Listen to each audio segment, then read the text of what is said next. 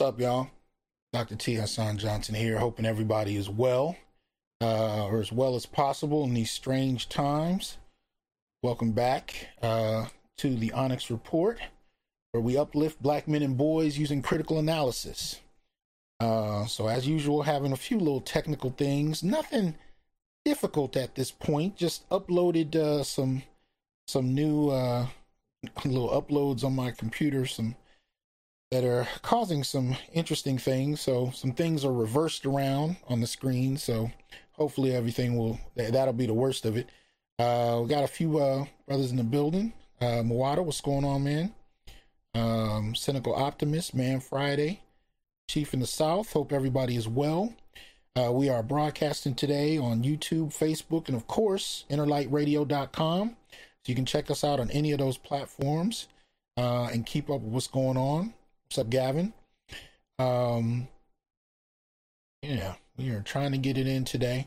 I am still a little out of it, so I hope I uh, my medication don't kick in in the wrong way. but other than that, um, all is well. Shop talk. What's going on, artisan? I keep missing your show, man. I'm not getting my announcements on YouTube. I apologize. Um, but it's been a crazy little time period. So, um, we're going to get it together. We're going to get it together. So, for those of you that have not done so yet, consider becoming a, a, a member of the Onyx Report. You can go on to YouTube and you can click on the join button right next to the subscribe button. Please do both. Um, and you can uh, become a member. There are a variety of levels um, that uh, you can check out. They all come with different perks. So please feel free to look into it and become a member of the channel. Support the channel. Uh, if you uh, have not become a member, uh, but you're still interested in supporting, uh, you can go ahead and do so. I put it in the uh, comment section on how you can uh, support the show on Cash App, uh, PayPal, Patreon, Venmo.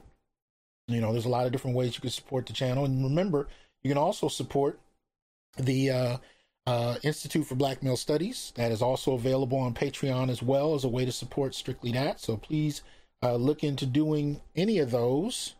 Um, and I appreciate your willingness to do that. Now, what I normally do at this time, and I'm about to do it now, is to go ahead and thank my subscribers. Uh, so, for those of you on Inner Light, you're going to hear, hear, a little bit of music. For everyone else, um, these are the subscribers that make the channel happen. Shout out to y'all. Here we go.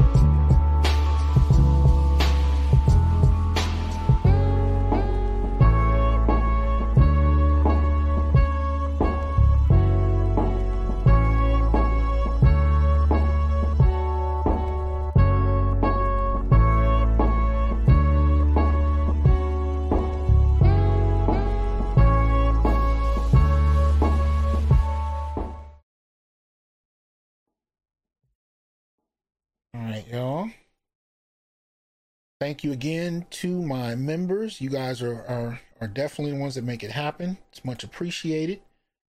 Let's see. Yeah. Gotta keep that little going right there. Uh, let me get uh, all my stuff together here.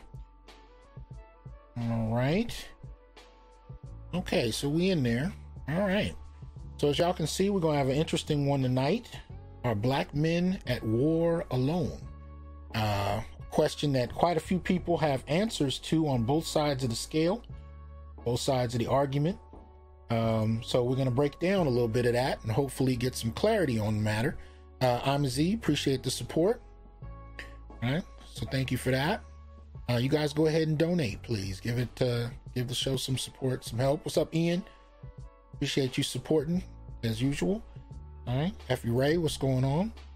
We also got some new products for you. I'm gonna shoot to you a little bit later.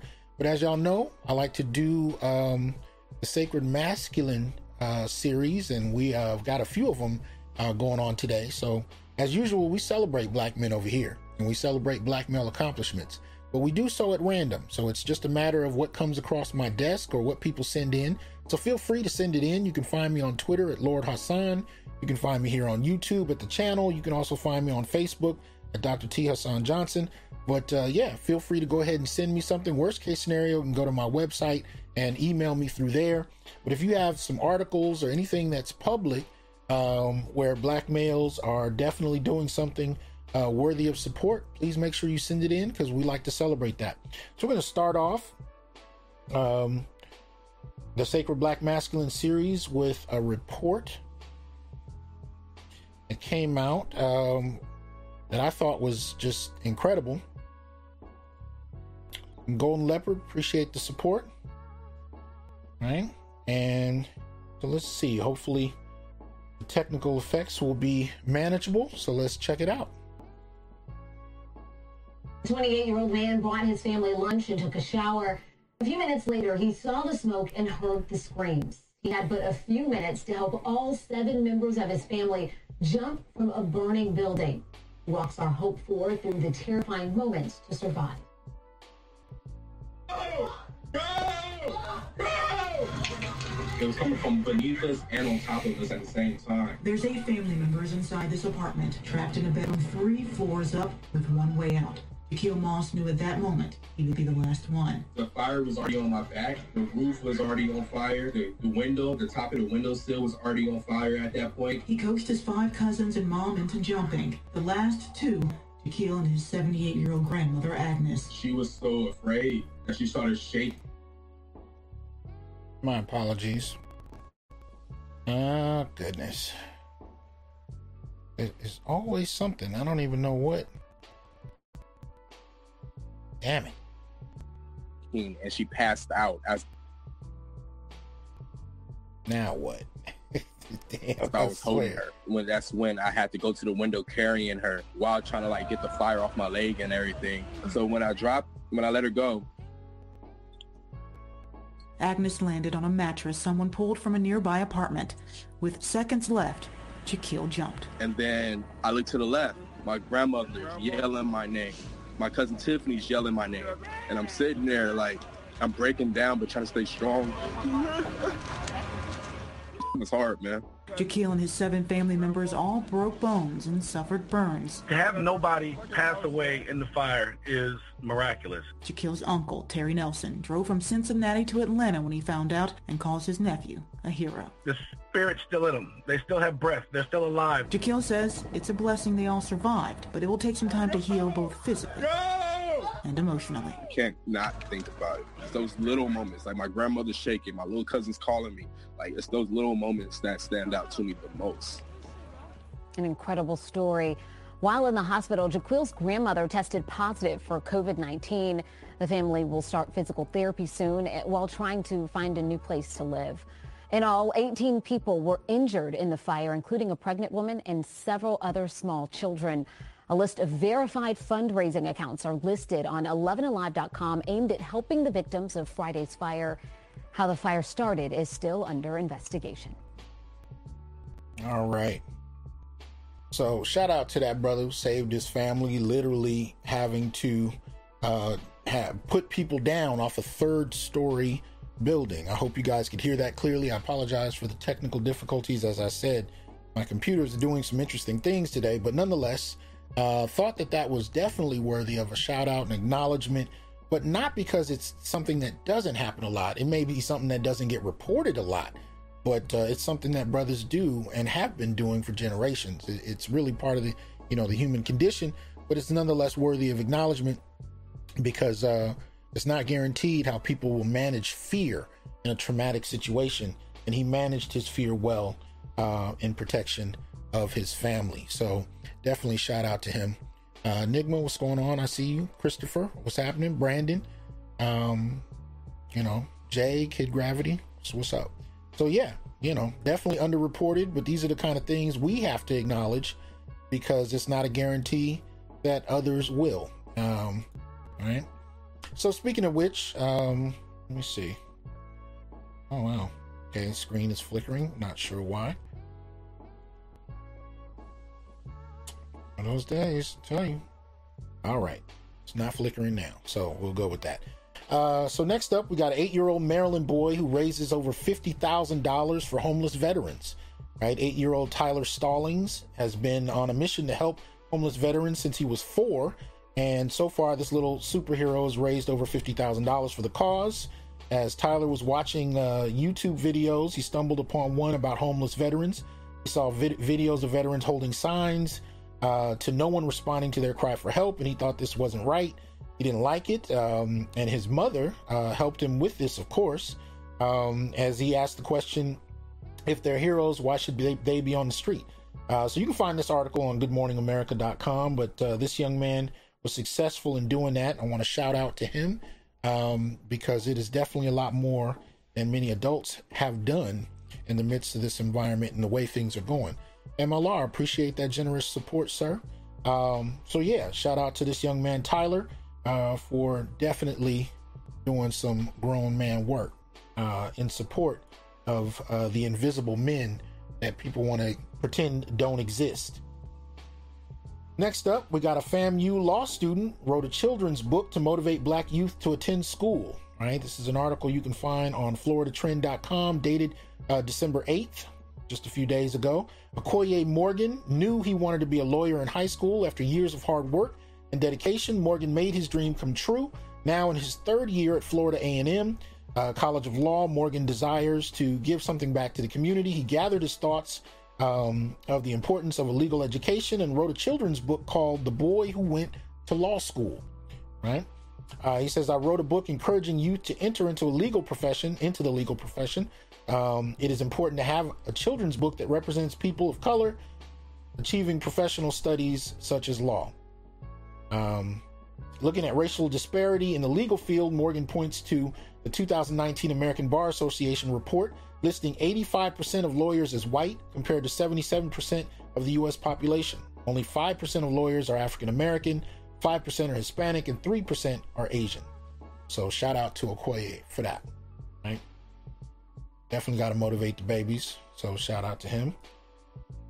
Next up, we got a um, story about a black sculptor who builds prosthetics for amputees of colors. Is a Nigerian cat named John Amanam, a 32 year old former movie special effects expert and sculptor, used his extensive experience and knowledge to create hyper realistic prosthetic ears, nose, fingers, toes, and legs. According to Shoppe Black, Amanam's inspiration came after his cousin lost his fingers in an accident and summoned a desire to him to get them back. As he said, I was thinking of ways to help him as a sculptor and thought to myself, since I've sculpted human beings, why can't I mold something that can actually be used on the human body? Not to mention, he wanted to help others who had lost limbs similar to his cousin gain back what they lost. Uh, he also wanted to make those prosthetics look realistic in terms of skin color. Most prosthetics in, in Nigeria are usually white, he says, or are unrealistic. Uh, you rarely find people with black skin uh, prosthetics. He said, I want this to I want this need to be met within Africa. I want to reach out to all blacks all over the world as well by making this process accessible at an affordable rate. This is on blackenterprise.com and it's entitled Black Sculptor Builds Prosthetic uh, for Amputees of Color. So, uh, and they show in the image of it some some of the images uh, of his prosthetics, and they're beautifully done. So, if this is somebody, if or there is somebody you know um, that might enjoy this, definitely hit them to this article. But shout out to him for that. Sometimes it can be the smallest thing that uh, you know can give somebody back their dignity. So 153 watching. Please like, share, subscribe, um, become members, support the channel. Uh, definitely do uh, any or all of those. All right. Next up, we got a young man in Baltimore, uh, newly sworn in mayor Brandon Scott. Um, comes in with the fresh fro and the fade. Uh, this was posted December 10th on newsone.com. He's the 52nd mayor of Baltimore, working in gun violence, restore the public's trust in government, and change Baltimore for the better. Mayor Scott is dedicated to building a safer and more equitable city. Scott, 36 year old progressive Democrat, ran on a platform of reform in an effort to divest from previous old guard politics, which left black and brown Baltimoreans at a disadvantage.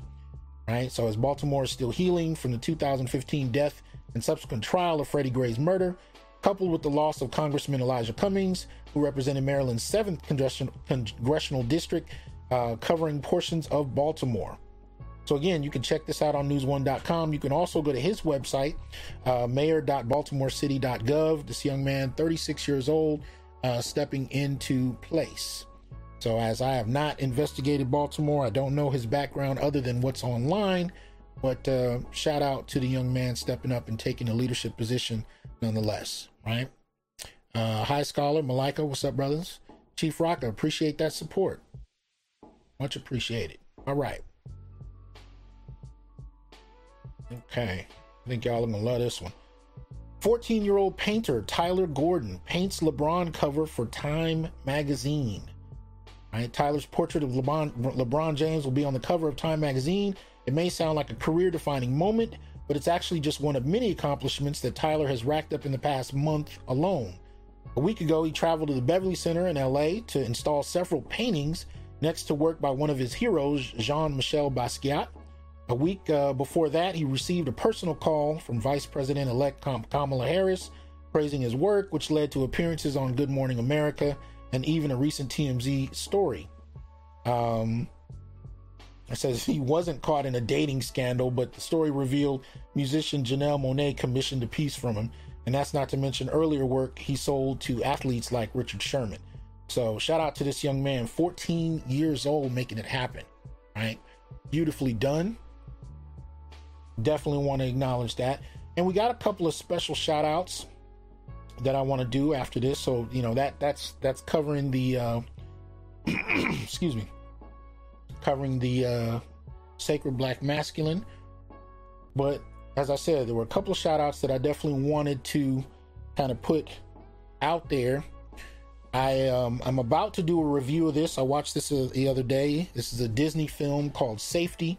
It deals with the true life story of a young man who goes to college and whose younger brother is about to be put into foster care because their mother is on drugs. So he actually takes his younger brother in um, and eventually adopts him while uh, still trying to go to college and play football. Even at the earliest part of that, sneaking his younger brother in and out of the dorms uh, for a good period of time. And of course, he runs up against uh, the policies of the university and his football program and navigating all of this to take care of his brother. Um, Disney is Disney. They have their little moments in there. I'm going to do a review on this, but the story itself is not the problem at all. It's just some interesting choices that Disney makes here and there. But uh, but as far as the, the the the young man and his younger brother, uh, as I said, I'm gonna do a review on this, so I'll go into more details. Shout out to them uh, in terms of the real life story, and of course, the, the, it's still a positive story nonetheless. So it's one I support and one uh, I suggest uh, we look into if you haven't seen it. It's playing on the Disney Plus app, uh, but it is a powerful story nonetheless, right? One that needs to be supported. Now, this just came across my desk a little earlier. Um, a little earlier, uh, I want to say today, if not yesterday. It's a new book that came out by Carnell Smith uh, entitled entitled "Trapped by Law: Stop Paying Child Support for Paternity Fraud." Uh, I have not read the book. As I said, I just found out about it. But based on the title alone, um, I think it's at least worthy of acknowledgement. Um, you know, so we'll go from there. But apparently, Carnell Smith is a legal consultant and strategist. So check out um, Trapped by Law, right? Stop paying child support for paternity fraud. And y'all know here on the Onyx Report, when we talk about the black male political agenda, paternity fraud is one of the number one issues is one of the top three actually i think that come up first in the list. So it's definitely something that we need to be talking about on a regular basis. So this might be a book you want to check out right?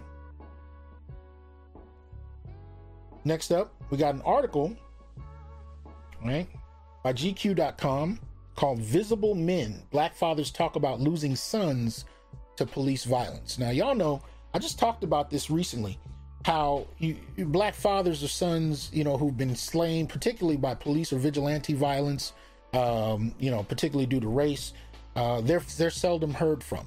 And I did a show a couple of shows ago, actually, where I talked about the way these brothers are not only ignored, but they're not even used. And I use that word purposely. They're not even used by organizations or politicians or political parties. Uh, in other words, they are completely invisible in many respects. And the sad part about that is for some of these brothers that have actually set up nonprofits to try and refute and fight against the treatment of our boys in particular, our men in regard to law enforcement. A lot of their their their organizations and their their ventures go unacknowledged, unsupported, because they don't often have a platform underneath them that broadcasts what they're doing to the world or for the world, or at least attempting to try to do. So much of the time they're ignored. So I, I saw this article not long after I did that show, and I was remarking before on how I was even seeing mothers of slain sons going into politics being welcomed. Of course, we talked about the uh, Democratic parties, the Democrat Party's use of mothers of the movement, and the complete absence of fathers, and the way that these institutions, such as the Democrat Party, uh, have played a role in making black fathers invisible, uh, especially when they're experiencing extreme uh, trauma in regard to the loss of their own boys. And yet, we've not seen anything really um, that's begun to seriously push back against the violence these black males face. So it's an interesting moment to see GQ finally do an article where they showcase a number of fathers and talk about what they're doing.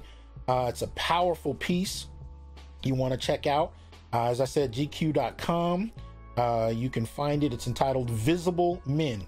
So this article being hopefully the uh, I won't say the absolute first, but uh, as far as recent reporting, the first of hopefully many that will begin to highlight what Black fathers are dealing with and the extent to which they have been systematically and, and, and going back to especially 2015 ignored. And that includes George Floyd, um, who, of course, is one of the more, most widely known in the last uh, several months, last year, of course, who was a who was killed by a police officer his uncle played a significant role in raising him, and yet there's been very little mention of him. So the article does do that credit, and as you can see, it features some of the faces of some of these brothers, which I would say few of us have actually seen on any wide scale platform, uh, which, you know, for me is sickening, but nevertheless, um, I think it just needed to be at least put on the table to be looked at and supported.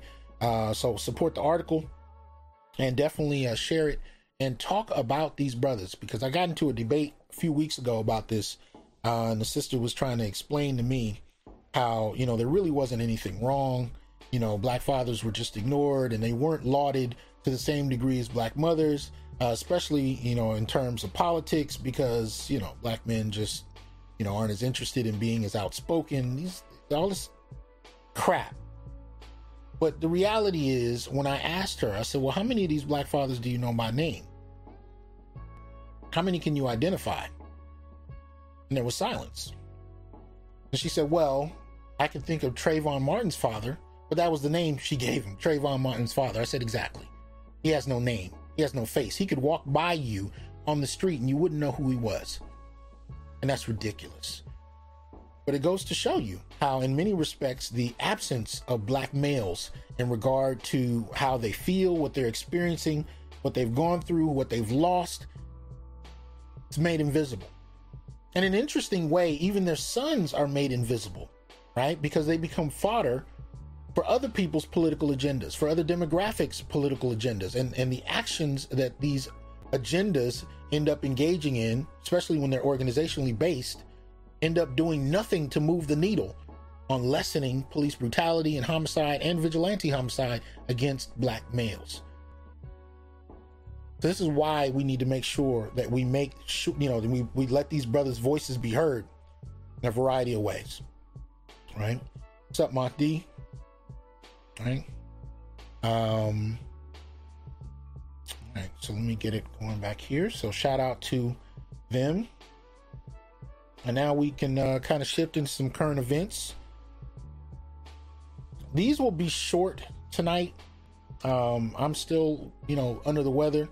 I'm doing my best to to do my impression of somebody who was not, but uh, I will be, you know, passing out not long after this show. So we, um, we're gonna get it in. But the current events are gonna be a little short tonight. But I thought there were some things that we should uh, definitely be aware of. This is breaking news, uh, literally within the last few hours. Uh, long overdue. Negro Leagues now part of the Major League Baseball stats uh, counted in ML, MLB records. So, you know, basically the ignored um, you know, 3,400 players who are part of the Negro Leagues. Uh, their stats will now be counted. Uh, 3,400 players were part of these seven leagues that existed from 1920 to 1948. Right, Major League Baseball on Wednesday announced that records of Negro League players and teams will be included in the game's official statistics, uh, due in, in, a long overdue recognition uh, gesture. Before Jackie Robinson broke professional baseball's race barrier with the Brooklyn Dodgers in 1947, black players were barred from MLB play, depriving many baseball fans from seeing some of the best hitters, pitchers, and fielders of the 20th century. MLB is now comprised of two leagues the, the National League, founded in 1876, and the American League, which began in 1901.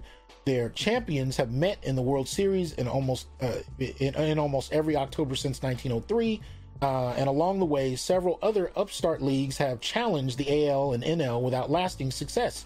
Contributions of those four other groups, the American Association, Federal League, Union Association, and the Players League, were recognized in 1969 in a report in 1969 by MLB's Special Committee on Baseball Records, but the omission of the Negro Leagues from consideration was clearly, this is a quote, an error that demands today's designation.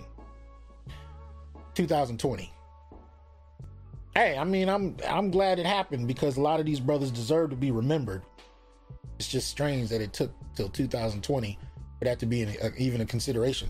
Now, I know you guys can't see it you know the way my camera's set up i can only pull back so far but um lately i've been wearing the uh, merchandise from the store that you can find on institute for black male studies.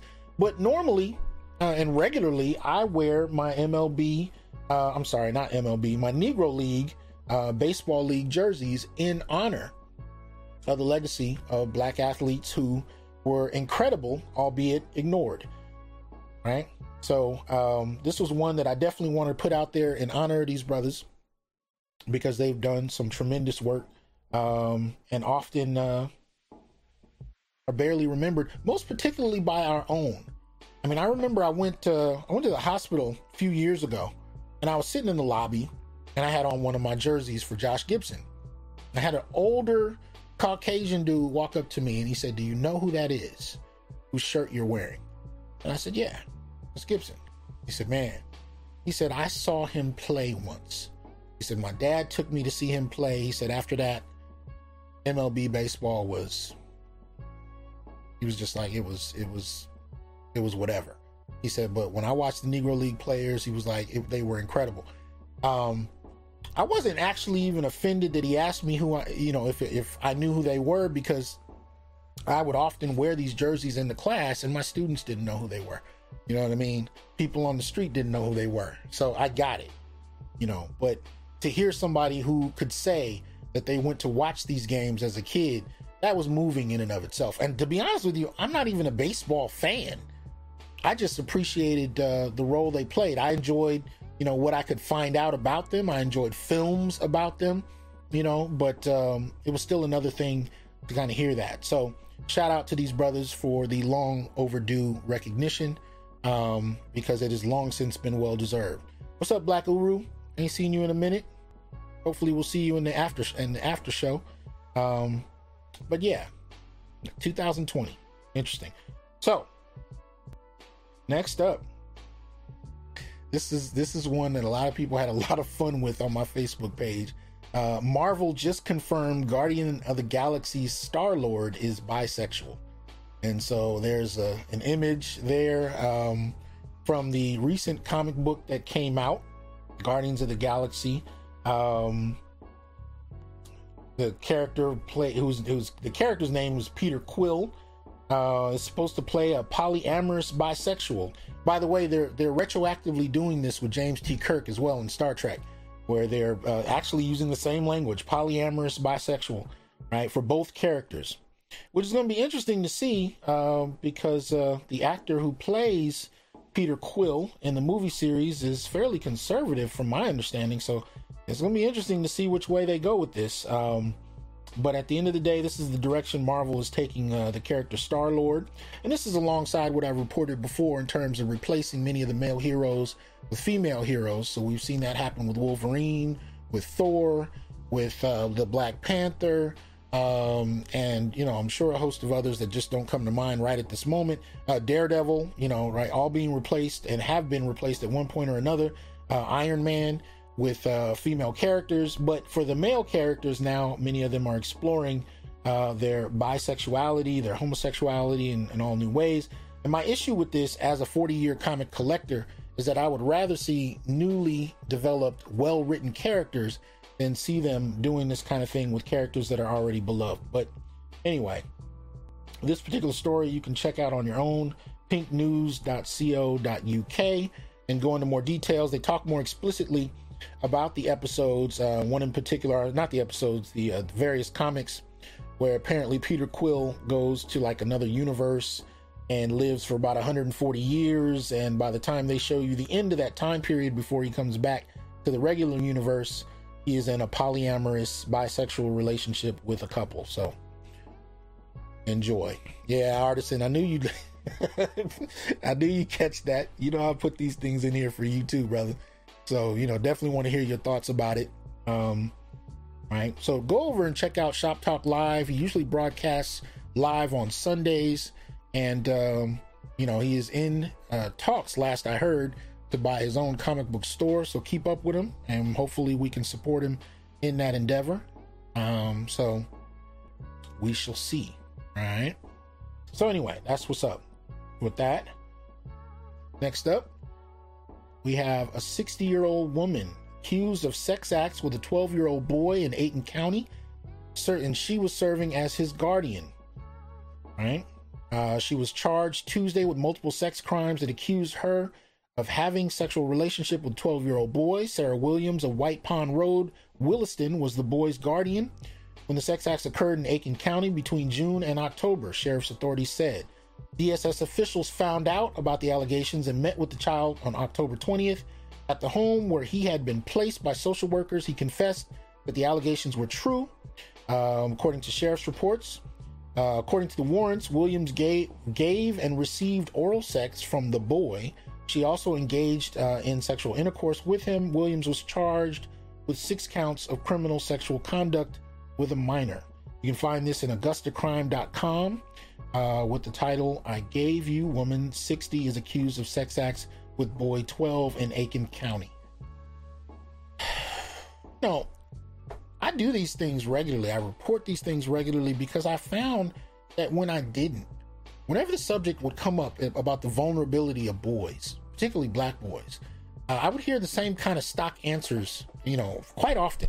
I would hear um, that's something that only happens in white communities. I would hear um, black women don't do this. I would hear that we really, if we're going to talk about sexual assault and rape, we got to keep the conversation on women uh, and girls because it really doesn't happen to boys in any significant way. I would hear all these kind of things, and I would I would argue over and over again that much of this is unreported, but but or or, or unregarded even when reported. But honestly, you know, the data is catching up in many ways, and the reports are actually fairly constant, but they're usually in these obscure, small little papers. You don't really see these, you know, in these major, you know, kind of things. Like even now, AugustaCrime.com. How many of y'all read that every week, right?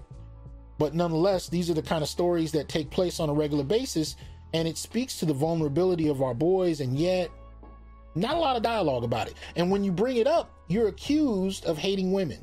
You're accused of being sexist. You're accused of so bringing up what women are doing to boys ends up being turned around and framed as you having some kind of problem with women for bringing it up. But we're not going to focus on the vulnerability of the boys. We're not going to focus on the crimes that these women are committing. And the other thing I always hear as well, you know, boys not only like it, it's a, a badge of achievement for them. They don't take it seriously, so why should I? Why should I? Well, if that's how boys have been brainwashed, you don't punish them by ignoring it. Now, let's be real. Many of these female predators prey on the fact that boys have been socialized to see this in a very particular way. Although reports suggest that the trauma they experience isn't a whole lot different from what girls their age experience. Again, shout out to Dr. Tommy Curry and Ebony Utley's paper, She Touched Me. Read through that. If you get a chance, go on to academia.com, look for, look for Dr. Tommy J. Curry, and check that paper out. It'll blow you away about some of the details regarding what many of our boys are going through and young men. And don't get it twisted, it still happens to grown men in a variety of ways. But right, Black Uru, don't be surprised if they somehow blame the boy. This is what consistently happens, right? Consistently happens. They find new ways to blame boys for their own victimization. And of course, when it happens to girls, if you raise any questions about the story, you're inherently a misogynist, right? And that's the other thing that no, that I noticed tends to happen. Now, I'll give credit to this report. They didn't do it with this one, but a lot of the time, even in the comments, when you post a story like this, the immediate response by a lot of people who have a fairly gynocentric view of the world is to find ways to humanize her to talk about the trauma she's she's experienced to talk about what she's been through to cause all of this pain you know what what happened who must have abused her even if there's no evidence of it right who must have abused her to make this happen to make her do these things and, and notice the key word make her do these things right Subtext being that women, in and of themselves, would never do it, but they do. Right? Just like my boy Green Gorilla shouted out in his show, not an hour before mine. I don't even know if it's still going, but uh, he had a live show where he was talking about we get this Victorian uh, era idea of womanhood, and in our attempts to somehow make the genders equal, we have no problem pointing out the misogyny of men and the sexism of men but when it comes to advantages on the basis of gender that stem from these old Victorian notions of femininity and womanhood, feminists themselves don't speak out on them in any great degree. I have never seen a protest calling for women to be as incarcerated as men. I have never seen a protest by a, by you know a group of feminists calling for women to be held accountable or for us to breach the 63 percent um, sentencing rate by being being uh, excuse me meaning that men are sentenced to 63 longer 63% longer sentences for the same crimes as women. I have never seen a protest led by feminists asking for women to be charged the same way. It's really an interesting kind of cherry picked notion of equality if we're still using that term equality even though in the black community when we look at uh, employment. We, we, can definitely see in a number of different areas where women and I'm I don't even know why I just said employment. So many other areas beyond that where women outpace men. And we're still using terms like equality but we don't also talk about how there, there's a kind of cherry picking on what women should be held accountable for and what they shouldn't. But there's no such cherry picking when it comes to what men need to be doing or what men need to experience. So I point out these stories not to be uh, not to attack women arbitrarily, but to really point out their humanity because that's at the basis of what we're talking about here. Right? Much of the time when you're looking at, you know, male sexual aggressors, yeah, much of the time they've been abused themselves. Much of the time they have, you know, psychological issues. There's a humanity there whether we want to talk about it or not. But to ignore it and make them monsters, but then when it comes to female aggressors, make them human go out our way to do so, and then to almost blame the boys for the situation, that's a level of, of hypocrisy and a few other things that I can't put up with. Right? So, anyway. Right? Cornbread, appreciate that support. Thank you. All right. Y'all remember to continue supporting. All right. All right. This one, just more reflective of the time. Um, because at the end of the day, the concept coming out of uh, attorney Antonio Moore's work as far as the decadent veil is accurate. You know, when we look at um, what is going on with celebrities, where you have handpicked figures who are entertaining and supportive being used as examples of the status of black life uh, while we ignore the statistics that tell us far more about the everyday folks that we deal with, uh, a lot of that is falling apart. And so, this particular story here, called Right Now Hit Songwriters Driving Uber, right, by Mark Savage, BBC.com. It's a very interesting report, right, talking about uh, how some of these songwriters have been impacted. Right? See BGS in the building. What's up, sir? Um, so let me get right to what I want to think about. The article starts to, to really highlight um, particular performer some of you are familiar with. Right? Where'd he go? Let's pass him up. But I definitely want to include him. Oh, here we go. All right. So, uh, MP3s heard from musicians including Chic's Nile Rodgers and saxophonist Soweto Kinch, as well as music managers uh, Maria Forte and Kwame Kwaten or Quatin. Forgive me on the pronunciation. Rodgers said he hadn't looked into his streaming income before COVID 19. He said, because my tour revenue has been so substantial that I could support my entire um, organization. After looking into the figures this year, he was completely shocked. He said, We don't even know what a stream is worth said the musician, adding that there's no way you can find out because non disclosure agreements between record labels and streaming services. We must have transparency, he calls for. The guitarist and producer said record labels retain up to 82% of the royalties they receive from streaming services like Spotify, Apple Music, and Amazon Music, calling the system just ridiculous. And he accused major record labels of deliberately withholding money from artists. Said, I look at the record labels as my partners and the interesting thing is that every time I've audited my partners, I find money every single time. And sometimes it's staggering the amount of money. Rodgers, whose credits include Chic's uh, Le Freak, Madonna's Like a Virgin, and David Bowie's Let's Dance, said the industry needed to change the way streaming payments are calculated. Currently, each play of a song is counted as a sale, which gives labels the lion's share of the income, he said. But Rodgers went on to argue that a stream was more like a radio broadcast or a license of the original recording, which would give artists about 50% of the royalties. Uh, so he goes on to argue from there, trying to make, um, you know, make space for the artist to actually receive compensation for their work. But y'all know we've heard this story uh, for generations as far as how this tends to play out. And so the end result in this kind of moment we have with COVID is that uh, you have many of these famous songwriters and such driving Uber. Right? Right? So, Obi, appreciate that support. So, definitely what we have going on right now. Right? Next up, we have uh, Minneapolis City Council, right? Votes to cut millions from police budget amid record crime rates. Minneapolis City Council, which tried and failed to dismantle the police department in the wake of George Floyd's death, voted early Thursday to shift nearly $8 million from next year's police budget to other city services as a part of an effort to transform public safety in the city. Controversial plan was approved unanimously as part of the city's 21 um, 20, uh, 2021 budget.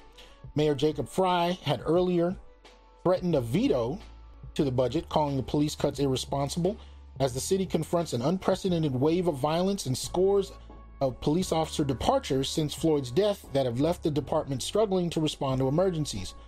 In a statement early Thursday, Frey praised the council for removing language that would have permanently shrunk the size of the force by about 130 officers in what he described as a defining moment of our city Council members who supported the Safety for All plan argued the city could no longer tolerate what they described as a broken system of policing and a department that has been resistant to reform. Yeah, it's about to go down in Minneapolis. We're going to see how far this goes, where it goes, especially when we start to talk about the eviction apocalypse, which are around the corner, right? We're going to see if we will in, be in, in for in 2021 another round of mass uprisings based on poverty. Marcellus, appreciate that support on the Cash App. Thank you. Right. So this is what we're looking at. Right. Things are getting more tense. Uh, there are people on both sides of this argument about whether whether or not um, you know police should be defunded entirely. Of course, I think we know, particularly in poor communities and black communities in, in, in particular, um, there are all kind of ramifications that can come from this. Some may be viewed as positive, some is highly problematic, uh, but it's going to be uh, interesting nonetheless. I promise you that. Uh, Gold Professor, appreciate the support. D Rock, Gabrielle, Professor, thank you. Good to see you in here again. Been a little while. Um, so Black Uru Strike says, "Yep, music mostly all the record companies are stalling it's built into their business models absolutely absolutely now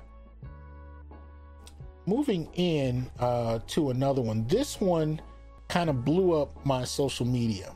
And basically, what it is, is it's a father who shared a number of tweets. He had some interactions with his baby's mother as far as his ability to see his daughter. Uh, Marcus, appreciate the support. Right.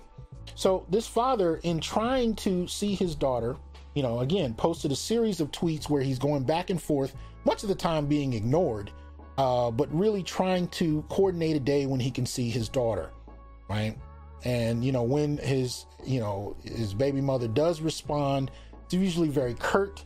You know, she says at one point, um, uh, "Don't text my phone." It's 7:58, like we ain't sleep. Uh, you know, and she says it's a wrap. You you texted your your mom texted me.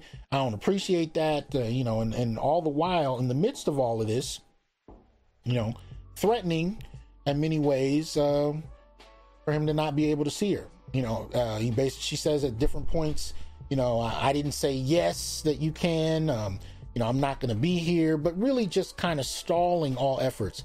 And for those of you that can't actually see the screen, just she, seeing the sheer number of tweets that he's, you know, putting up, or texts, excuse me, that he's putting up, uh, trying to get her attention, uh, definitely struck a chord with many of my supporters because many of them could talk about having these same experiences uh, themselves, and and and it began. It really blew up into a huge debate amongst uh, you know many of the subscribers to my page about what the best strategy of response is. Some argued that uh, fathers should walk away entirely. Some argued about getting legal representation. Some told stories about sometimes even up into the hundred thousand range of how much they've had to pay lawyers just to coordinate a basic, you know, basic uh, visit, uh, and some really traumatic kind of stories at that. If you hadn't seen them uh, before, um, shout out Marcus, shout out Officer Faulkner uh, for the support. I hope you're feeling better, brother. Um, he's going through it. That COVID is no joke, right?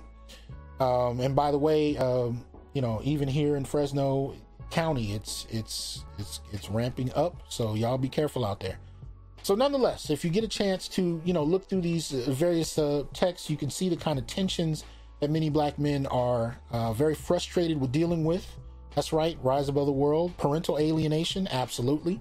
Uh, so the debate about what men should be doing in response to this is definitely raging, but it is raging because of the intensity of the frustration that many men have with not being able to be fathers um, against uh, the mother's willingness to allow them into their child's space. Um, and this is something that, you know, we don't really see in, uh, you know, major mainstream films, narratives, television shows, or even articles. Much of what we hear, you know, and we've been hearing for generations is that father, black fathers just don't care. But the data suggests otherwise, right? The data suggests that, especially since the 70s, when you had this massive drop in black marriages, what you did see since then you know, has been a diminishment of marriage, true. Um, you know, I've said this for the longest that I think black men have been very much involved in a silent uh, protest uh, by avoiding marriage, but they've actually had an increase of participation in their children's lives. And that's something nobody really, I won't say nobody, but not, not enough people talk about. Uh, so these kind of cases are starting to be looked at in a very different way. Um, and it's high time that they are, right? Um, let's see. Yet again, shout out to Black Uru Strikes. He says she's trying to psychologically break him. You almost have uh, to view it as engaging in a kind of acting job to try to mentally and emotionally separate from what the mother is doing. Right? So all kinds of responses to this, but this is unfortunately far more uh, prevalent when you talk to black men who have been grappling with this for quite a while. And it, it really does suggest um, a new time period, right? Where we figure out a new way for men themselves to be able to navigate some of this. Because the trauma it has on the lives of children, the trauma it has on the fathers themselves, uh, it, it doesn't go away. It becomes a multi generational affair. And in many ways, some of these mothers are engaging in this behavior after having grown up with it uh, in the first place. One of uh, one of the brothers in the comment section, one Marcus Aurelius, told a story of um, a colleague of his who had the same experience. The mother wouldn't let him see the child, um, things of that nature. And uh, the daughter grew up to become very frustrated with men and did the same thing to her partner, right? Same thing her mother did.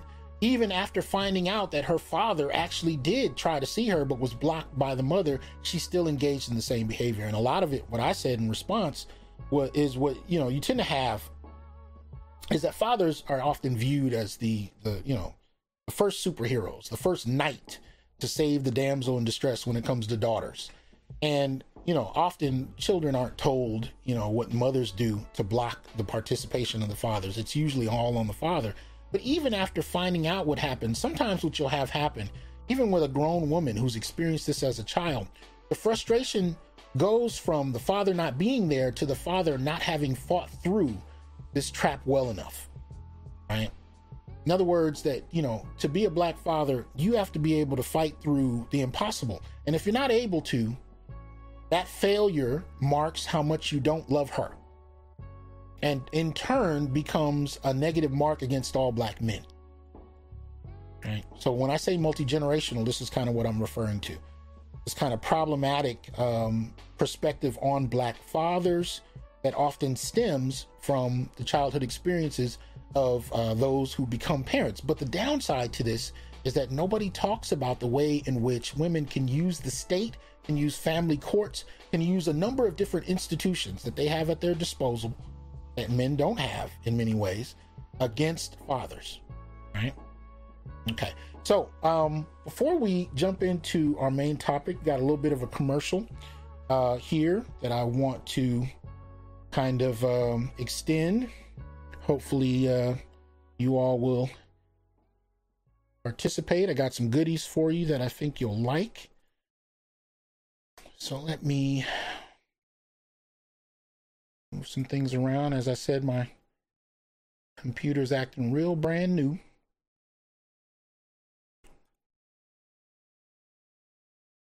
And it is an all of a sudden kind of thing. Let's see if we can get away from the flickering this time. There we go.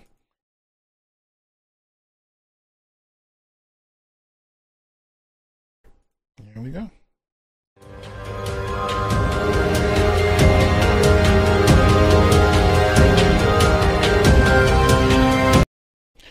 I swear, man, every damn week it's some kind of problem. Ugh, this mess is frustrating. I apologize. I'm trying to get this shit right, but ooh, ooh, this is annoying. This is annoying.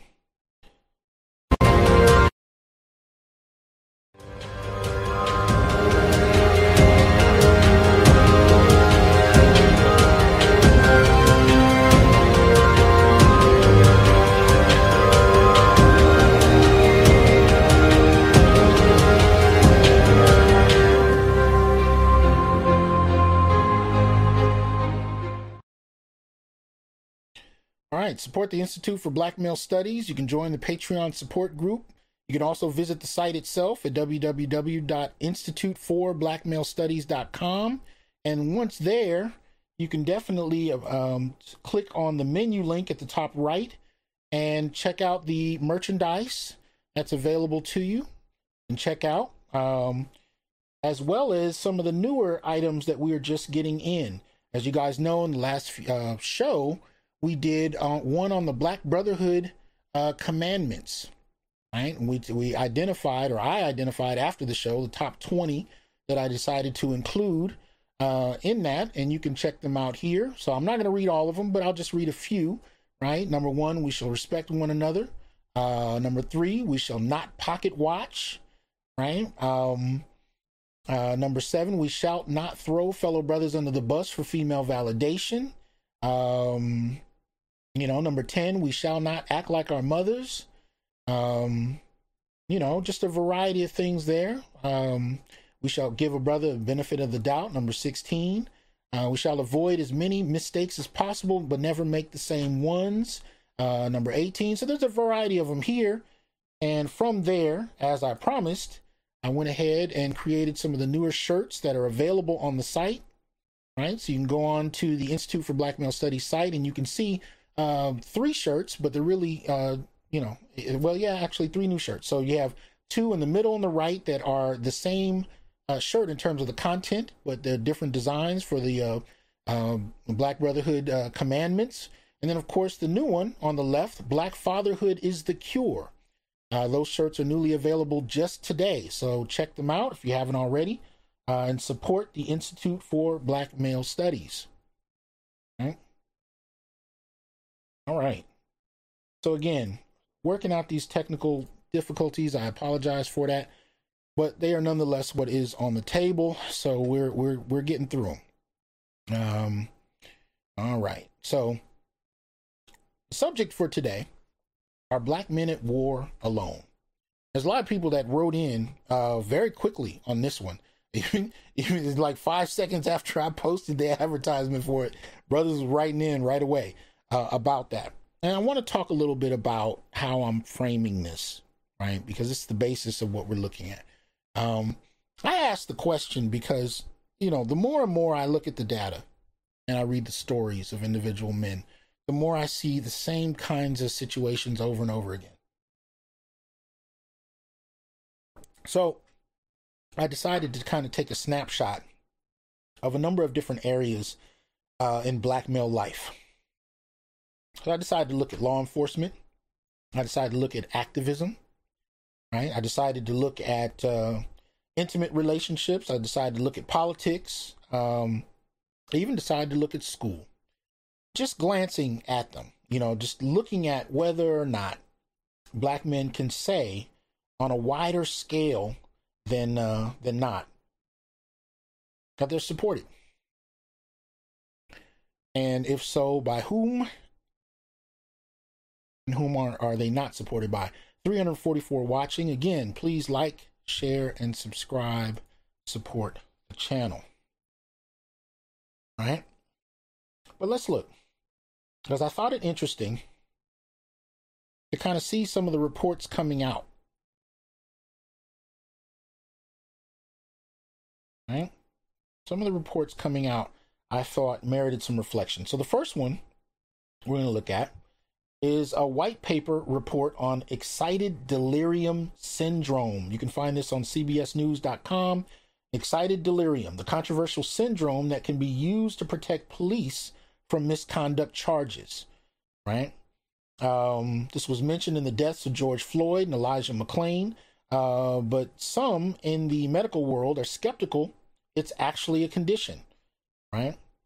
Buried in the char- charging documents in the George Floyd murder case is something called excited delirium. One of the junior officers mentioned it during Floyd's arrest. We had never heard of excited delirium, but discovered it is widely used by police and paramedics to describe a life threatening syndrome among suspects exhibiting wild behavior and extreme strength. Now, hold up. Wild behavior and extreme strength. Now, these go back to very old ideas about black men being savage, right? Uh, being animalistic, harboring uh, an animal-like strength, strength, and that being used as a justification for lethal force. We've seen this over and over again.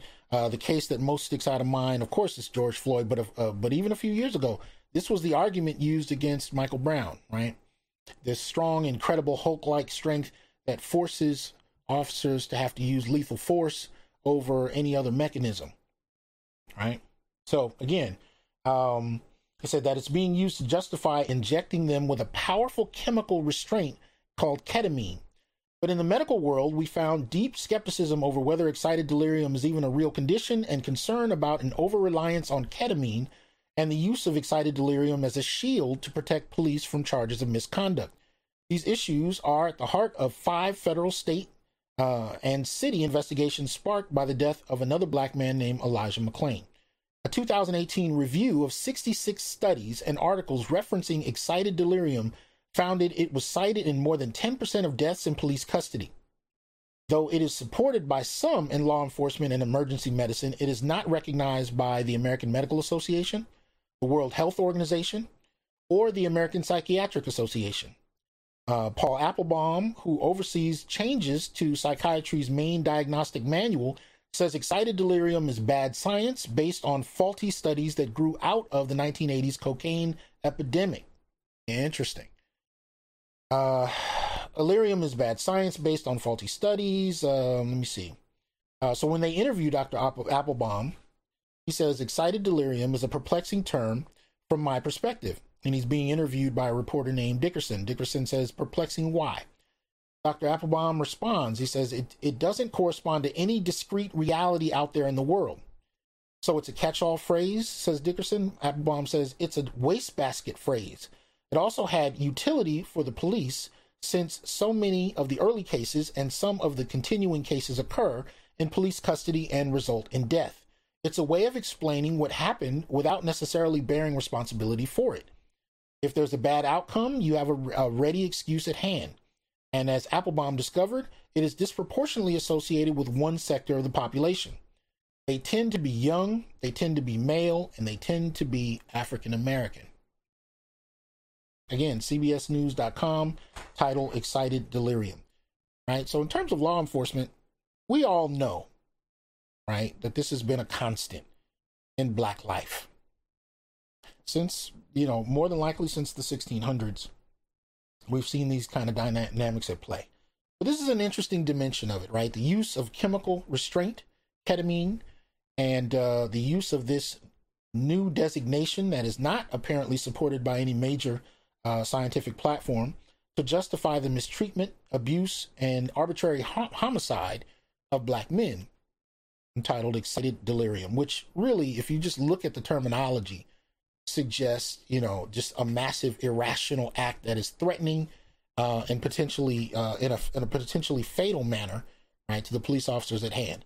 Right, this is the very type of concept that was used early on, not only to justify abuse, even on slave plantations. If you talk about something like drapetomania, and shout out to my boy Kwadwo who sent me the article. Appreciate that.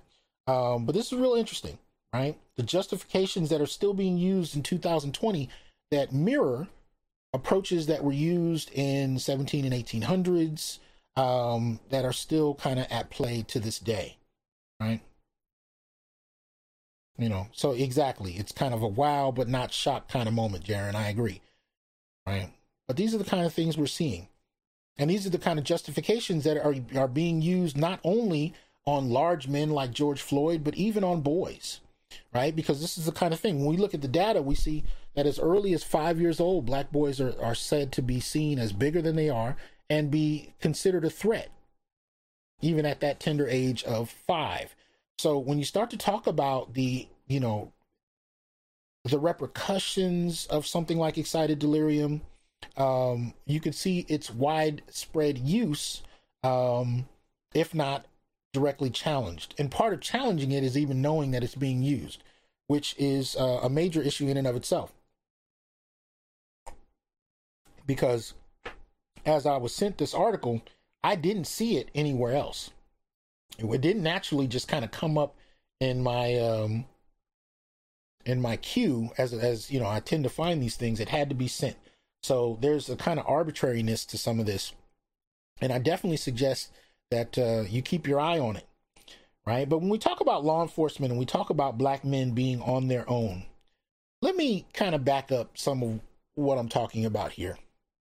Um, uh, I think this was a let me see. Yeah, this was this was a, a chart that I put together earlier this year, in fact, and I presented it on a show in more detail.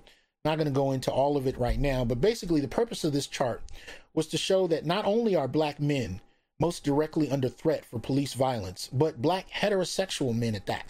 And part of what I showed using some of the data available, and you can look at the sources and use the various sources. You can go find them yourselves. Uh, it showed that you know really didn't have uh, we don't have a large population of LGBT, uh, and of that population, very few are actually uh, killed by police officers every year, uh, and and too much of the time when we find that some are, they're often killed because they're perceived as black men, right? But as you can see at the top, from 2015 to 2019, the number of black men versus black women killed uh, definitely lets you know you know, who this situation kind of uh, most impacts, right? very clearly heterosexual black men. And yet to say that is considered a problem. There are people that are signing off on this show right now because I said that. There are people that routinely write me in frustration because I said that. And I say that regularly. And I don't say that to suggest that others don't have problems and that there aren't verifiable issues that everybody has to deal with on one level or another. But I share it very purposely because what I find, even in the organizations that claim to be responding to the arbitrary killing of black people, and they like to use that kind of terminology, what ends up happening is the terminology itself is used to kind of obfuscate who's actually suffering. And so we end up focusing on groups that are statistically a fraction of who's actually suffering when it comes to police homicide, and yet they take up the space of those most sought after. You know, and somehow even just using the term heterosexual black male becomes problematic in and of itself. So I produced this chart to highlight the extent to which this is the reality. This is the absolute reality when it comes to this. And I can actually say that the numbers, even for black male deaths, are low because they have a lot to do with what's being reported, has a lot to do with um, going through a variety of different offices. There are a number of reasons that even the numbers are low. But even though I think they're low, you can still see, you know, in terms of ratio, you know, who this impacts the most. And the websites that report on this keep going up and down. The Guardian's counted, it was excellent in terms of how it kept up, but it only had like two years, and then that was it. Washington Post uh, has recently done several years in and of itself, um, but you know, you you, you got to kind of dig for this information. And I think many know that it's a problem. It's embarrassing on many fronts, and I think it's internationally embarrassing, which is one of the reasons the Guardian's uh, site, the Counted, which is still up, but it only covers, I think it covers like 2015 and 16.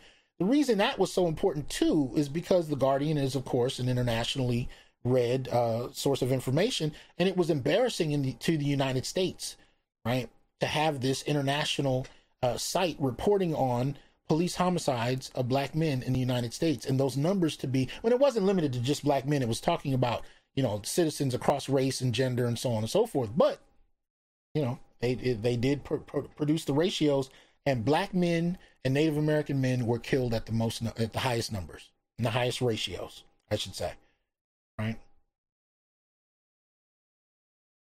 And then you have something like this.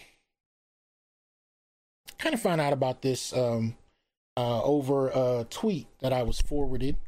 My apologies. Uh, I should have recorded the name. I usually like to shout people out that do that, so I apologize. But uh, to the brother that sent me this, thank you.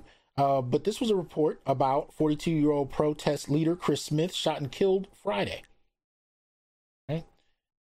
Hours after protest leader Travis Nagdy was shot and killed in late November, Chris Smith remembered the young man fondly.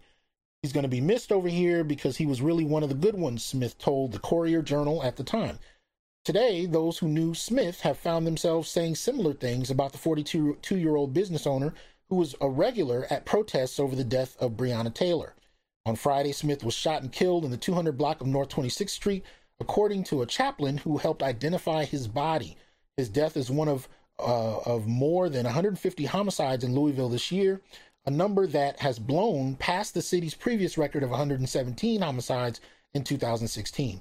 Neither Louisville police nor the coroner's office have confirmed Smith as the victim, but St- Stachelle Bussey, a local pastor and friend of Smith said she was with Smith's wife when she identified his body at University of Louisville Hospital. Just like everybody else, he was fond. He was finding his niche, his niche, finding his voice at the protests. Uh, we're mourning one, then we lose another. With Travis, a lost brother. Today we lost another one. And what they're referring to, and this was actually the tweet. Um, right, and it says active Louisville protest leaders Travis Nagdy and Chris Smith have been murdered in the last two weeks. No suspects in custody. There is a suspect in custody now uh, for Travis, uh, pictured on the left. Um, but there are a lot of questions about this. So, looking at law enforcement and kind of transitioning over to activism, one of the things we can see is how when you hear about, you know, people being killed in relation to protest activism, who do you hear about? Who dies? most particularly at protests that are earmarked, or I should say targeted, at bringing light about black male death. Who are the protesters that die? Here on the Onyx Report, we've talked about the last few years, um, where, especially in cities like Ferguson, we've seen protesters who've been very public about their work arbitrarily killed in questionable circumstances a number of whom in Ferguson in the Ferguson area were burned alive in their cars. Y'all still hear a lot talked about in regard to that?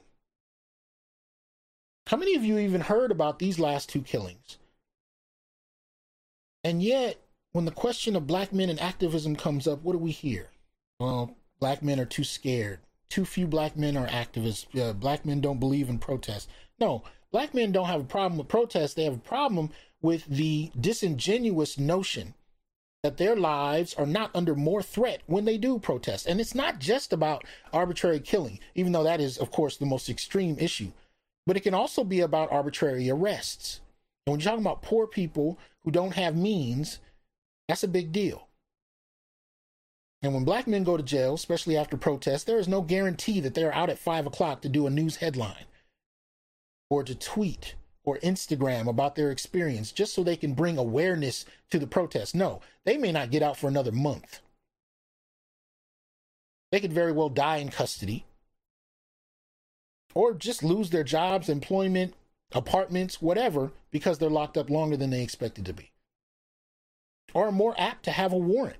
And it doesn't have to be for anything violent or crazy. It could be something as simple as a speeding ticket they couldn't afford to pay.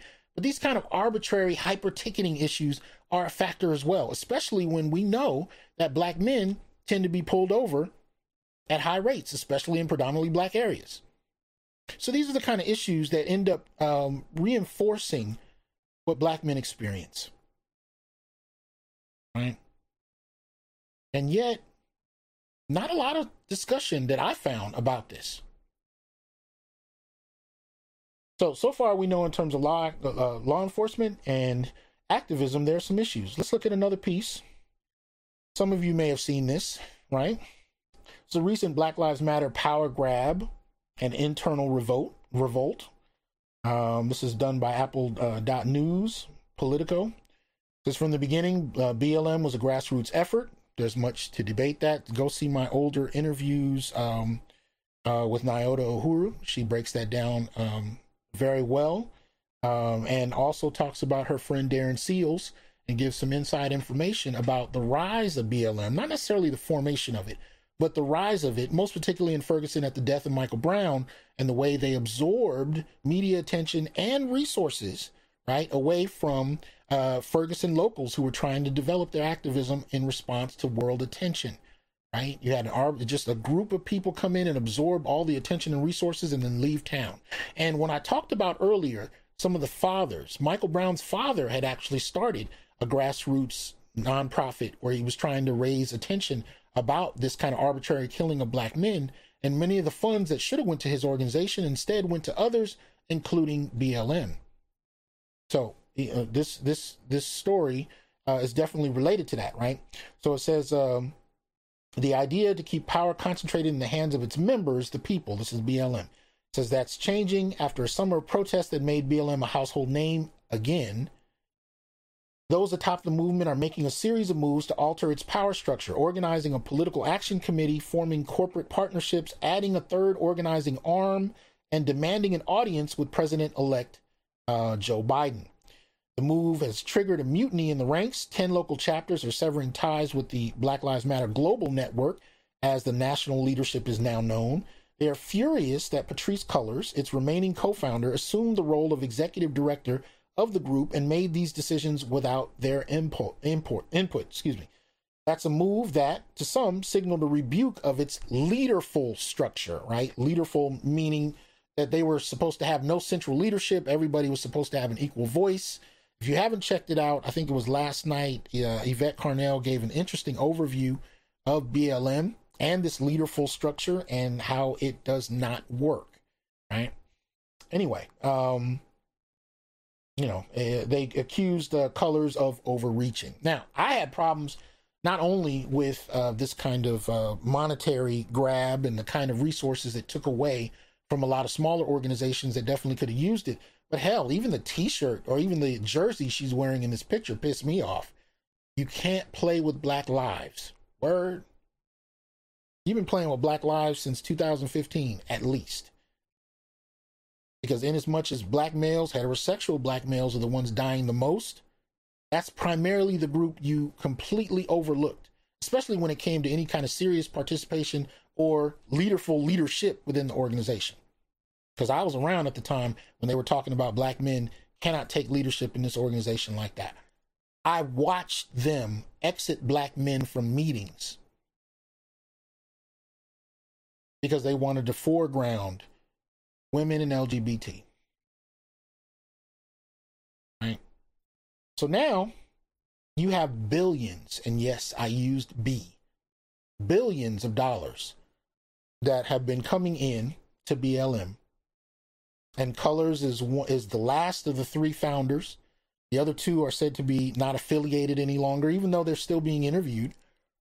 Even though they've uh, spoken in response and, and, and for BLM, they, they've also been reported as not being affiliated but Cullors took on the major platform. And there has been no transparency. Absolutely, Brion. I think that's how you pronounce your name. Uh, 10.4 billion. Absolutely. Right? This is where the resources went to. And the very men that are experiencing the most, have we seen any kind of major policy or grassroots, quote unquote, response and you know that has been stimulated stimulated by this 10 billion dollars to change the dynamic and the quality of life for black men who are dying the most have we seen it actually work for anybody that's been dying at the hands of police homicide um, you know in, in, the last five years. Has ha, have any of these kind of endeavors changed anything for the group dying the most? As Katt Williams used to say don't worry i'll wait. No. So even when we talk about activism, right, whether we're talking about activism in terms of those who are dying the most as activists, responding to people who are dying, so the activism to try and, to try and stem black male death, you, you still find black males dying the most, and yet no conversation about either. And then when we talk about billions of dollars coming in, who's it go to? Interesting. Um, but that's okay. So let's let's let's move forward a little bit because now we can ask the question about whether or not politics will yield yield anything new, right? For black men, we can't find it in law enforcement, and we can't seem to find it uh, when it comes to activism. Well, maybe politics. Everybody knows we have a new president. I am not a Trump supporter. That was not my whole position. But then again, I have no greater trust for Democrat than I do Republican. It's not a unique position. There are many of us that feel that way. Nevertheless, uh, I'm critical of whoever is in office, especially if their treatment of black people, and most particularly black men, doesn't do anything for black men. I'm highly critical of them across the board. But Biden was sold on the basis, even intra racially, even within the black community, he was sold as being the solution, you know, to really the biggest issue, which was getting Trump out of office, right? That's what we were told was the big issue. But he was going to right all the wrongs. Now, he hasn't taken office yet. I'm sure there's a bolt of lightning possibility that he will be the messianic savior that we were told he will be. Although recent reports suggest that he's been very slow to respond to demands that uh, he meet with organizations such as BLM. He seems fairly indifferent as far as that's concerned, and why shouldn't he be? He's pretty much guaranteed, um, you know, a lion's share of the black vote across the board. And here's the other thing: whether he does a four-year or an eight-year term, I think everybody sees the writing on the wall. Kamala Harris is going to run, right? So when it comes to black women activists pushing for voting within the black community, uh, what are the chances that they're going to pull away from the Democrat Party? Not much, not likely. So why in turn would Joe really lose any sleep about your frustration with them? You're going to vote for the Democrats anyway. Right? So this is part of the issue that we're dealing with. We've applied no pressure from Obama onward. And hell, I would argue there's been not there's not really not been enough pressure on Republicans. I think what many what many did was completely just, you know, withdraw from even even engaging Republicans. This is why Ice Cube was so um, uh, sought after, and I just shouldn't say sought after. Why he was so he was attacked to the degree he was because he was he deigned to even speak to Republicans. So there's there's there's no interaction with Republicans, but when it comes to Democrats, vote at all costs. And yet he won't even talk to you. No platform whatsoever put to the Democrat Party in exchange for our votes. I mean, you had Cube, you had ADOS, you know, 101.com. You even had the Onyx report. We put together the black male political agenda. None of those things were supported on any mass level. We were just told to vote. So, raising the question about whether or not this particular um, new office, the president and vice president elect, will they do anything different for black men? It'll be an interesting thing to see. I'm not going to lose any sleep about the matter because I don't. We haven't made any significant demands to expect that. But one of the things we do see is that this is the most disrespectful ticket the Democrats could have put together as far as black males are concerned both of them whom have a seriously problematic track record with incarcerating black men. That lets you know, that alone lets you know that you are not a priority. That they would put this kind of ticket together, right? But we've talked about this. So, you know, in regard to the, you know, political dynamic and black men, whether or not black men have any friends, y'all tell me. You see any friends in office? You see any friends amongst the people that demanded we vote for those who are currently in office?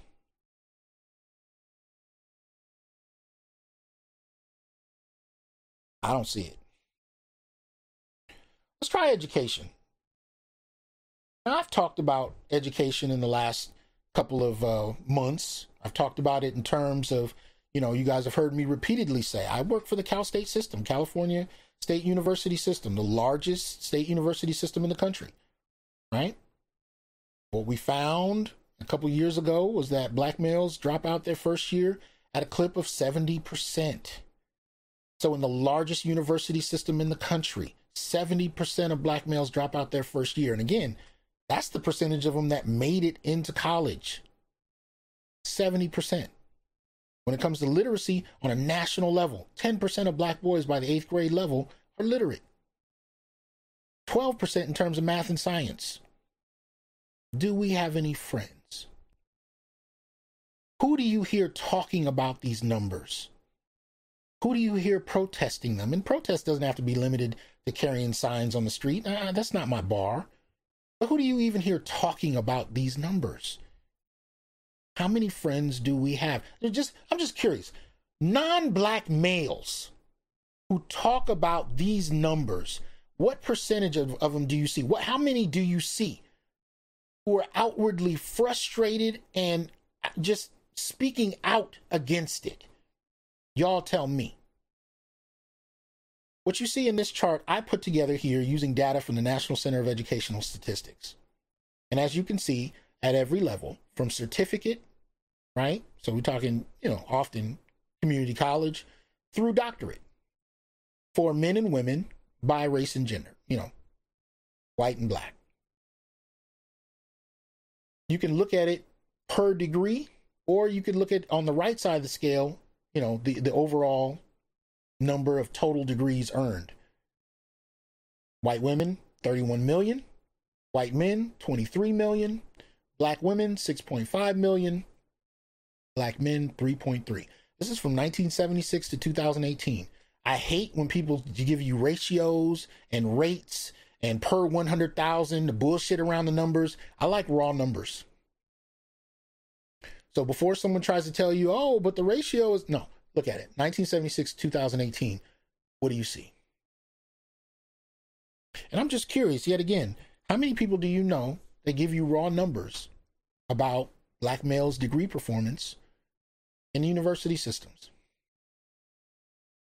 Don't worry, I'll wait. It's not happening. Nobody wants to talk about this. Or few, I should say. So, when you ask the question in terms of education, how many friends do we have? Uh, Ian, I posted this on Facebook. If you remind me after the show, I'll do it again. Right. But yeah. Do we have any friends in education? Law enforcement, activism, politics, education. By the way, many of these are the institutions that are supposed to reveal who actually is running a community. So when we talk about patriarchy, which is a term we've heard a lot in the last decade, right? One of the things we keep hearing is that black males are patriarchs and they're abusive patriarchs at that. And I've said this on a number of shows. When you look at the major institutions, you know, patriarchs basically make sure that their own stay at the top. Which of the institutions that I've mentioned or can, that we can think of prioritize black males? How the fuck do you have a patriarchy when the very men who are supposed to be leading it are doing the worst? From political representation to college graduation to income to carceral treatment to policy, media representation, employment, which of those charts do you find black men in a superior position? Because these are the hallmarks of patriarchy. I told you, you know, a couple years ago, I had uh, there was a feminist that came to my institution, and she gave a talk about black patriarchy, and her evidence was that black men get the big piece of chicken. I've talked about this on this show. I can't help but talk about it again because the shit so ridiculous, right? Her evidence was a big piece of chicken. She got a standing ovation from a majority black female audience. One of my students was in that audience, and I was so hurt that one of mine who had taken multiple classes was applauding this. So afterwards, my student approached me and she said, Wow, wasn't that good? I said, Well, we'll see. Let me ask you a question. I said, If I ask you to prove to me about the existence of white patriarchy, what would you say? And she said, I would look at everything from home ownership to income to, you know, uh, the amount of income and, and who gets it and to what extent and how many CEOs there are versus female CEOs. She had a checklist that she railed off. This is an undergraduate student. She had a checklist that she railed off at least with 10 points before she, she, she took a moment to breathe. I was actually very impressed, and part of me was a little proud that she did that in that moment. And I just let her go. She went 10 down the list. And she said, and I can name a lot more. I said, good. How many of them apply to black men? There were crickets. So I said, take everything you just said, take that, that checklist of 10 points you just laid out, and put it next to eating a big piece of chicken and she immediately put her head down. I said, I'm going to need you to think like this when I'm not in the room.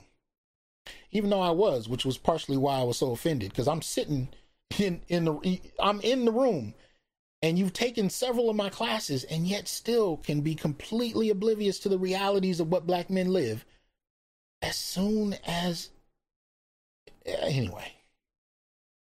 But this is the kind of shit I'm talking about. This is the kind of shit I'm talking about.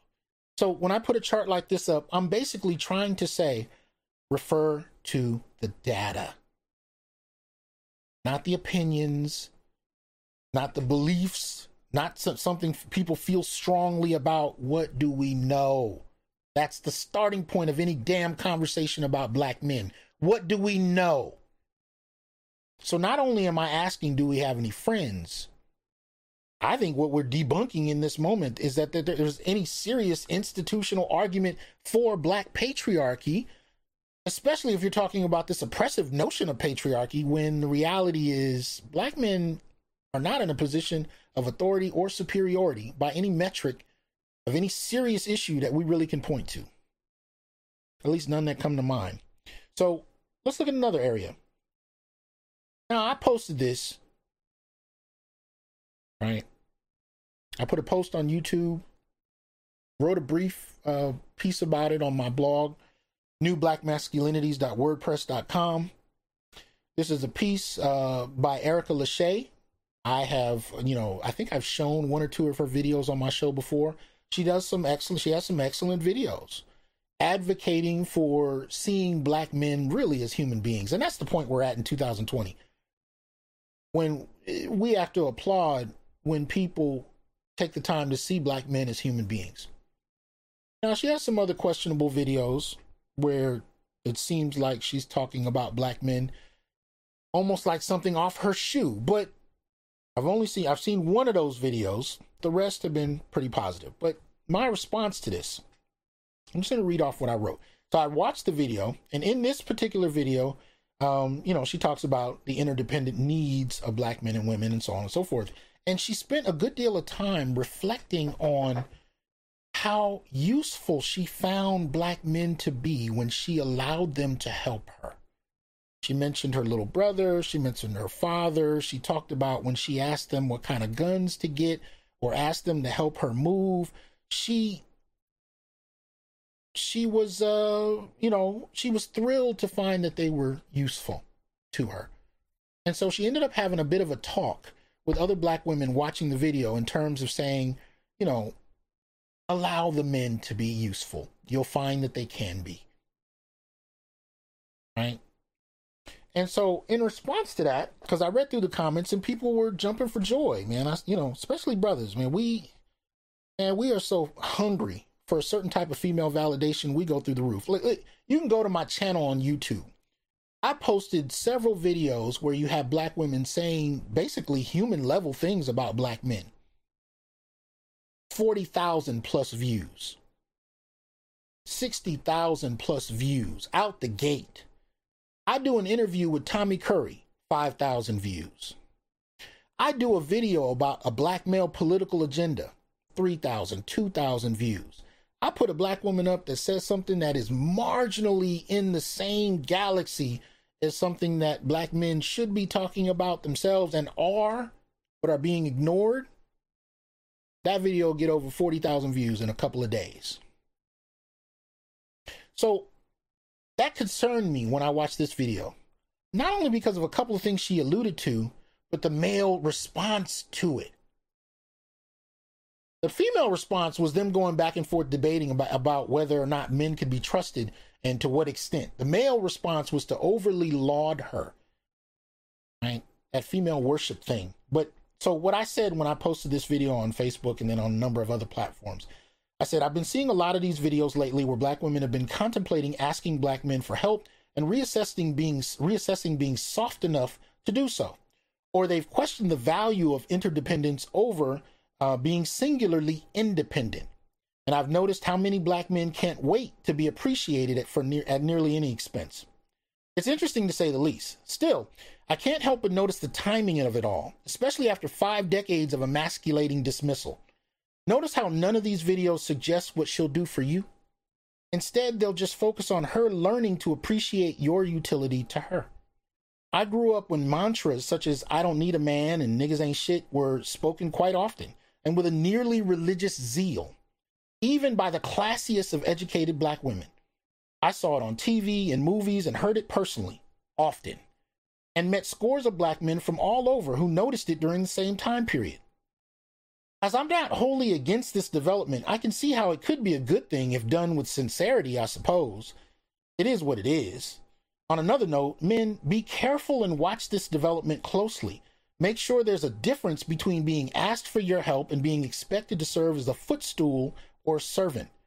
After being historically seen as a lesser being, only capable of providing sperm, sex, and occasional physical protection if you weren't a 1% man, i.e., a man making over 150,000 a year. Such a quick shift merits caution. Make sure you articulate your needs in a relationship and that she be as eager to be as much of a value to you as she requests of you. If you observe a shift back to emasculation, dismissal, insult, shaming, or guilting tactics, or argumentativeness, do not accept it. Be careful of people performing a respect they don't actually have for you. As men value genuine respect far more than people think, it can be neg- as negatively impactful to have false respect as it is positively impactful to have genuine respect. And if you choose to be in a relationship, remember to value your peace. I'm going to say that again. If you choose to be in a relationship, remember to value your peace. And avoid making her validation a reflection of your self worth. Again, avoid making her validation a reflection of your self worth. That alone can be the difference between life and death for us. The stress level that black men feel in trying to def- define their worth based on what women say about them what their women say, particularly those they're in relationships with, and hell, even daughters for that matter, mothers, grandparents. Look, I'm gonna need you guys to really start taking an entirely different view of yourselves, especially in relationships. Too much of the time, relationships are a one way street. We come into it talking about what needs to happen for her, and that's it. I've said this repeatedly. When I ask my students how many of you have lists of expectations of your future mates, only the women have lists. And I was around when that started. They were being socialized from the 1980s onward to have demands. But those demands were not even related to the reality of our income levels or any of that. They were just arbitrary demands. And we all know what they are be over six feet tall, make over six figures, We've heard this, and, and the lists go from there, right? But whenever I asked my male students what list they had, she looked good. She got to look good. And to be honest with you, that was never stated. I assume it, but when I asked them the question, what expectations did they have of a future mate? I never had one student provide me a list. Male student, not one The way we've been socialized, relationships are designed for women. And when you begin to question what practical need is there for men, asking the question is enough, is grounds enough to have you eliminated, canceled in cancel culture, right? I'm not against relationships. I was married.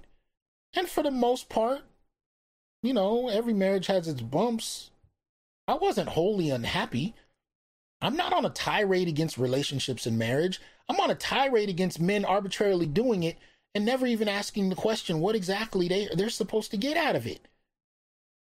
Because so far the discourse is solely about her. And then what do you hear? Happy wife, happy life. If y'all don't get that bullshit away from me, we are human. You ain't the only one that has needs.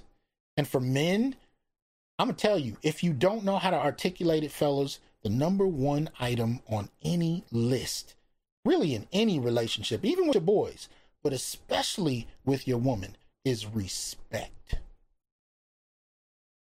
I don't care if she's having sex with you every day, cleaning, cooking, I don't care what it is. If there's no respect, you have nothing. It ain't worth it. It ain't worth it, fellas. So, that said, getting back to this question about do are black men at war alone? We looked at law enforcement, we looked at activism, we looked at politics, and granted, we're just taking snapshots, right? We looked at education. And we're even looking at the current moment where we're starting to see more and more black women publicly articulating a need to reconnect. And I say reconnect, right? Because we've heard for decades that black men weren't needed. Y'all tell me if I'm making it up. I've been hearing this shit since I was in elementary school. Right? So we've started to hear the value of reconnecting with black men and in our zeal as men to be honored, to be acknowledged, to be appreciated, we jumping through hoops. And yet, if you stop, slow down, and get your own needs, your own wants out of the way and actually listen to the conversation that's being had, too much of the time, it still doesn't include you. You are a utility. You are a vacuum cleaner. You're a car. You're, you're I'm talking about the way you're viewed. This is not good. If your own basic self respect doesn't allow you to see when somebody is talking about you as a tool to lighten their load and not as a human being that is owed some modicum of human dignity and respect, we haven't even gotten to love yet. If that's the level of conversation and you can't see it, then the problem is not with her. Too many of our women have been socialized to see us as footstools. We've been socialized to measure our value against how well we keep her feet off the ground.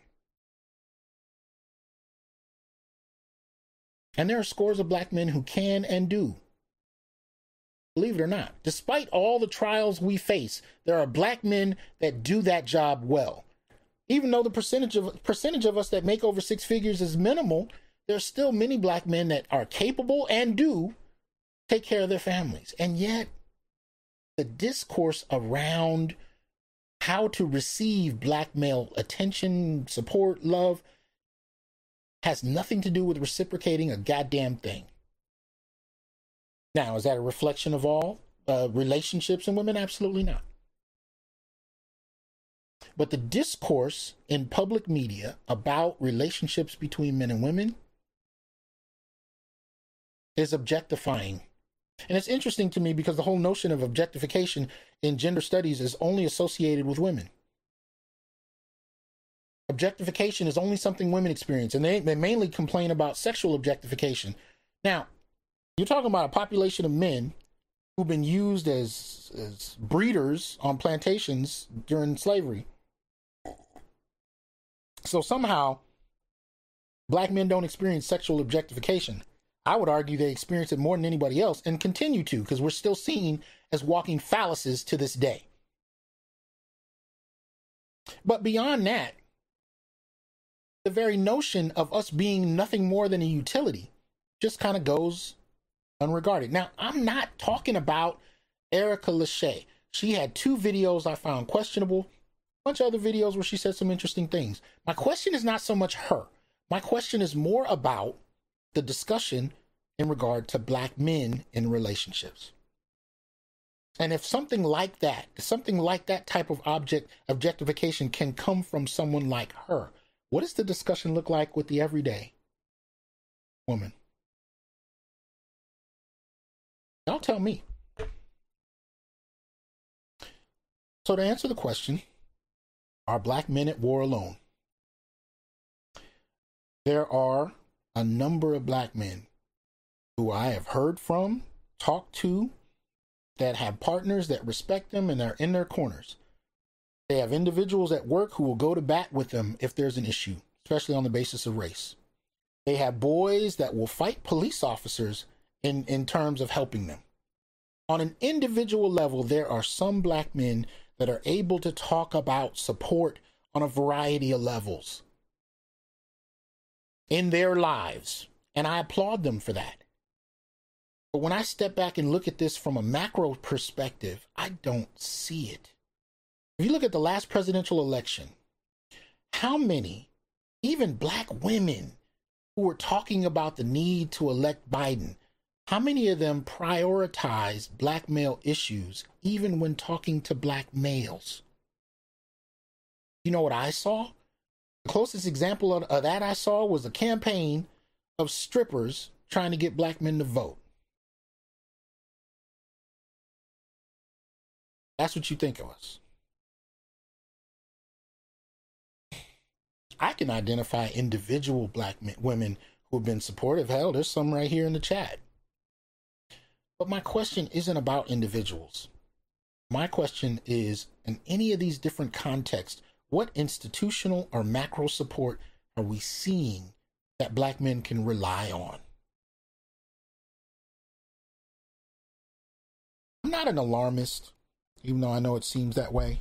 I'm not suggesting that there's nothing just because it sounds, you know, sounds provocative. I know that's the accusation.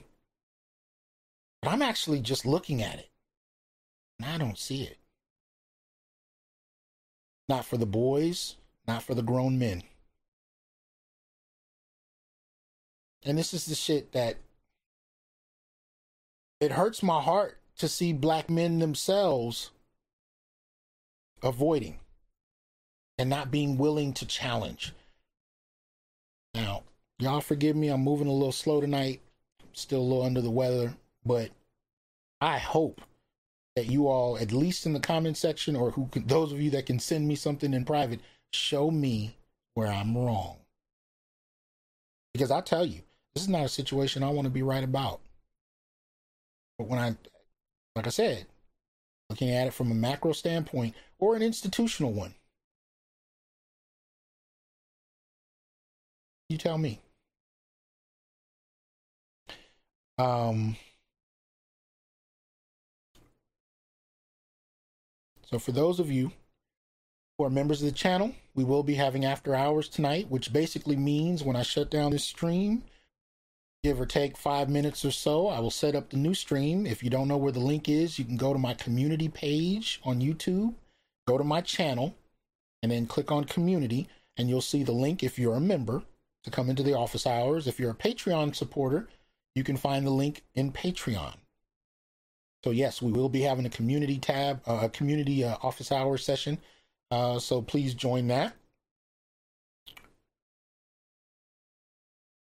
And you guys know how I like to close out my show. Right? I'm here to tell you, brothers, we are not criminals by birth, perennial rapists, incapable intellects, man children, sperm donors, child support wellsprings, success objects, walking phalluses, ATM machines, lottery tickets, brainless henchmen, valueless assassins, pro bono mercenaries, unpaid bodyguards, interchangeable stepfathers, child discipline proxies, unpaid repairmen, workhorses, emotional tampons, or any other socially accepted dehumanizing stereotype. We are thinkers, inventors, innovators, leaders, fathers, warriors, and men. Embrace your humanity, know your worth, and extend your time, attention, and resources only to those who genuinely respect you. And remember, your worth is not defined by meeting other people's narcissistic, selfish, and unrealistic needs. You define your worth. Peace.